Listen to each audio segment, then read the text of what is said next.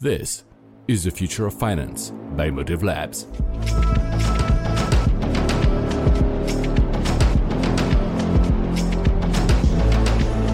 Hello, and welcome again to the Future of Finance, the podcast where we live and breathe the next generation of financial technology.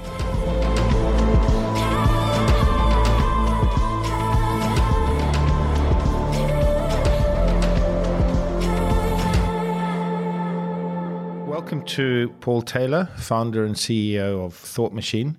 He's uh, joining me here today looking at what they're doing in the marketplace. Paul has joined us for one of our discovery days.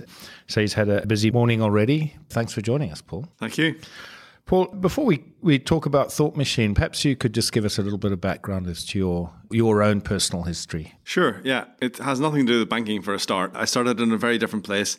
First of all, I was an academic at Edinburgh University. I was studying speech technology and, in particular, text to speech or speech synthesis. And for most of my 20s, I did that, and I was very much part of the AI and machine learning community. Compared to today, that's a very yeah, early uh, days. A very different place. I mean, it was it was small and it was good fun, and certainly there was very little commercial interest in it, shall we say.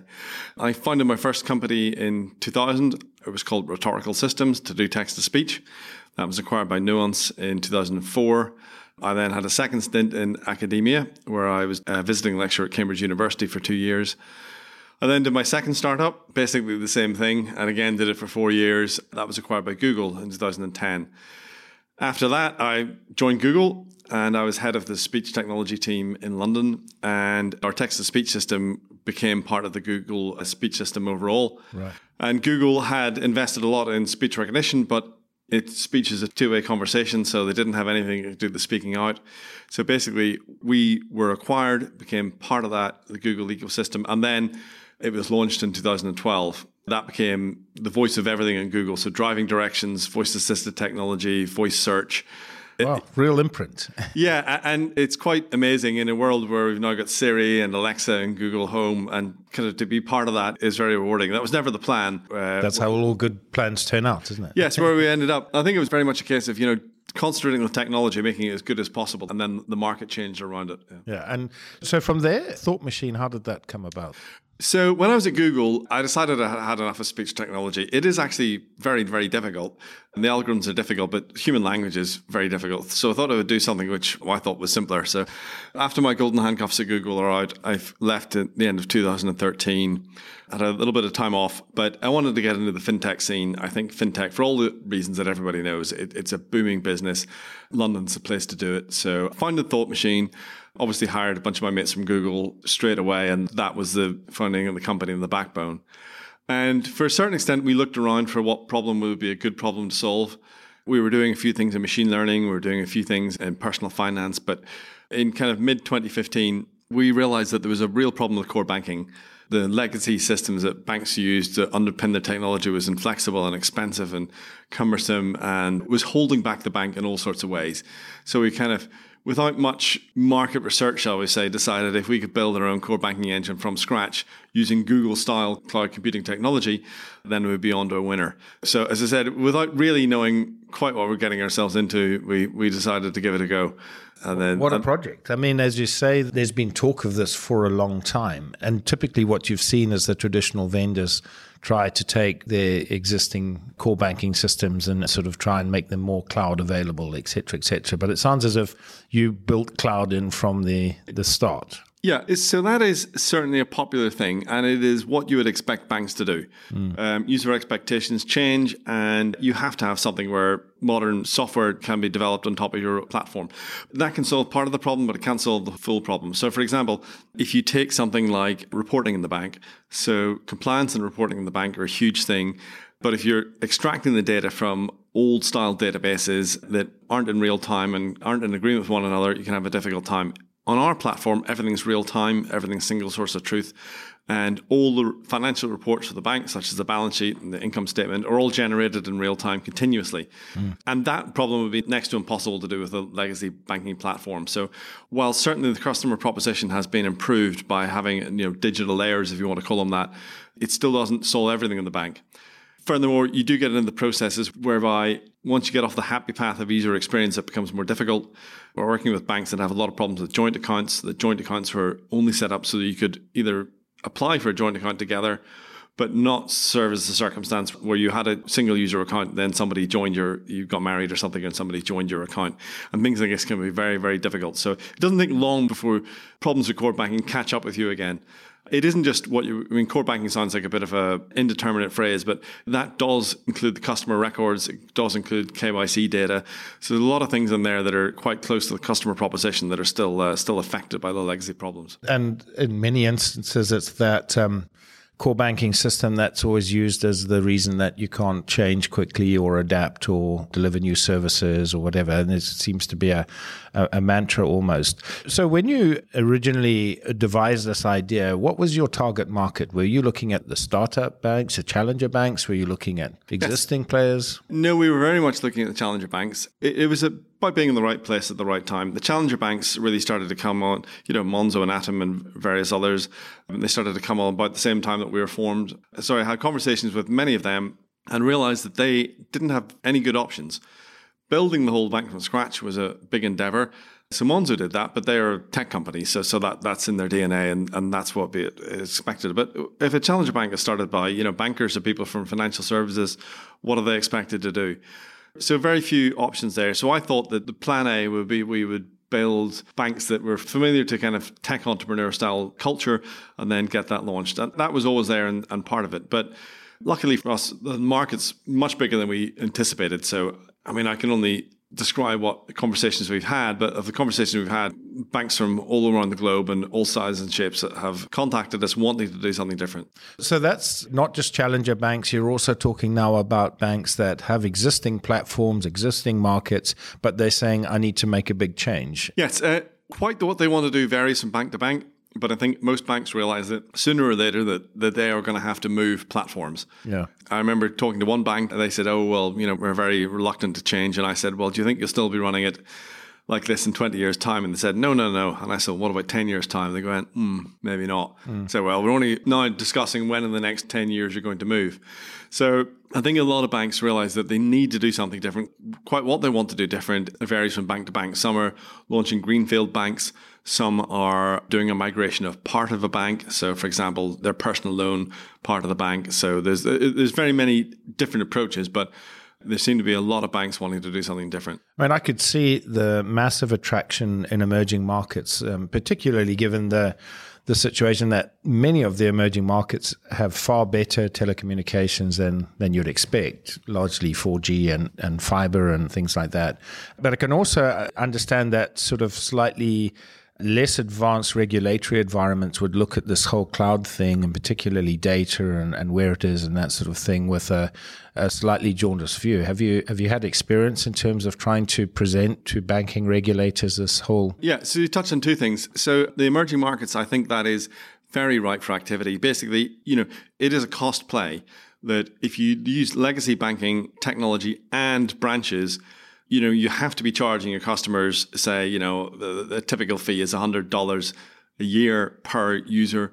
And in many emerging markets, that's just not going to happen. Yeah. So if you can reduce that radically, then you can get the unbanked onto your system at some sort of reasonable cost. So, so that is a, a, fascinating play. And wouldn't it be good if people can, like they did with uh, the mobile phone industry, just accelerate into the new world and not have to go through all the extra bits in between?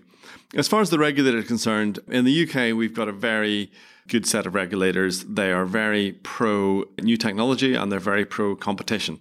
So I think we all realize that there's been a lack of competition in the high street banking market for a long time. And so the challenger banks just didn't arrive out of nowhere. There was, I mean, that, that was the push of the entrepreneurs trying to do it, but there was a pull from the regulator saying, we will encourage you into this space. And as part of that, the cloud computing environment is part of that. But what does the regulator really care about? The regulator really cares about that you're responsible and you're safe and you're prudent and you're providing an honest uh, proposition to both the banks and, and, the end users. So, so those are the underlying concerns. And if you can address those, then it's a detail as to where it's done. Now, and of course, we have conversations about where does the data reside. But this is something that the cloud providers, Amazon, Google, you know, Microsoft, are well aware of. They aren't fighting the regulators. They're working with the regulators to make sure that they are regulator friendly. Obviously, it's in their interest that they would like to attract banks on, onto their hardware. So the regulator is doing its job in terms of being prudent and uh, asking the questions, but it's certainly not obstructive by any means. One of the things that strikes me as a, a major difference, apart from you know being able to make this this jump into hyperspace almost in terms of going onto an entirely digital platform in the cloud, new design, new architecture, you know, throwing away all those sort of monolithic type structures, is also the fact that I think just about every bank must budget every five years for a core banking replacement virtually because, you know, if you're trying to keep up with regulations, most vendors need to come out with some sort of major update that requires new hardware, new this, new that. And, you know, I know in my experience of 300 years in the industry, you know, looking at, um, banks have basically got a, a, five to seven year period or something like that before they upgrade again, and therefore they they've got this very tight time frame to sort of uh, try and extract some value from that previous upgrade, and and it puts the the business, as you say, not just from a per customer cost perspective, but also from this overall need to then a big capital outlay. You know, so I imagine yours is just cloud. It, you're just upgrading it all the time, and yeah, I think is it's it Nirvana. yeah, I, th- I think that's an important point. The problems there are generic problems with software and software complexity, and it's always difficult. But something that people have learned over the last few years is continuous deployment. You know, a continuous upgrade is by far a better mechanism to do than big bang releases and changes. The problem is if you're doing that, then, you know, and everything has to come together at a certain point in time and all work together, that is a hard thing to do. And typically that is what causes these uh, huge delays. What we do, and uh, we built the simple system you know, got it live in pre-production environments uh, for banks, and then gradually iterated, uh, developed on it. Certainly, when I look at some of the budgets that banks have spent on IT changes, it is quite frightening. Phenomenal. Phenomenal. And do they really get a satisfactory result at, at, the end of that? So we need to change the cost base of the industry as well so that things can be done, you know, in reasonable time and reasonable budgets. Therefore, freeing up budgets either to return it to the customer or to actually do something a bit more innovative. But I would believe within some few years of time that the, the you know, 100 million plus projects that seem to regularly go on banks will, will be a thing of the past. I mean, I'm sure they'll welcome that. Um, just looking at your philosophy in terms of how you built the product, you know, the open banking has hit us already, but already there was this move towards, you know, embracing a broader market around you, open API standards, this sort of thing.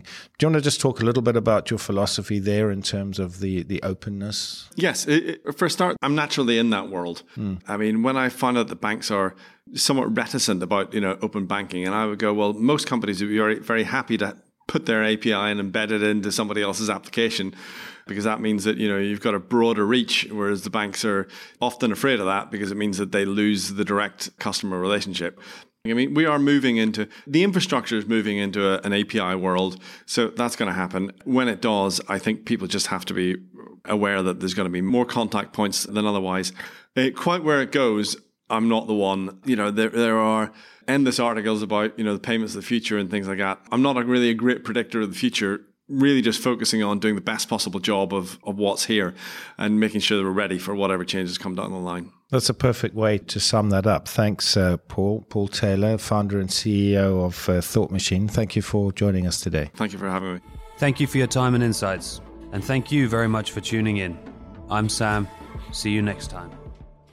The information contained in this podcast is intended for discussion purposes only. It is not a recommendation, offer, or solicitation for the purchase or sale of a security or any services of Motive Partners. All investing involves risk, and there is no guarantee that past performance will be indicative of future results. The views and opinions expressed in the podcast are as of the date of recording, reflect the views and opinions of the persons expressing them, and do not necessarily represent the views or opinions of Motive Partners. Motive Partners makes no representations or warranties as to the accuracy, reliability, or completeness of any information provided, and undertakes no obligation to update, amend, or clarify the information in the podcast, whether as a result of new information, future events, or otherwise. Any securities, transactions, or holdings discussed may not represent investments made by Motive Partners. It should not be assumed that securities, transactions, or holdings discussed, if any, were or will be profitable, or that the recommendations or decisions made in the future will be similar or will equal the performance of the securities, transactions, or holdings discussed herein. This podcast may contain forward looking statements that are based on beliefs, assumptions, current expectations, estimates, and predictions about the financial industry, the economy, Motive Partners, or Motive Partners investments. Nothing in the podcast should be construed or relied upon as investment, legal,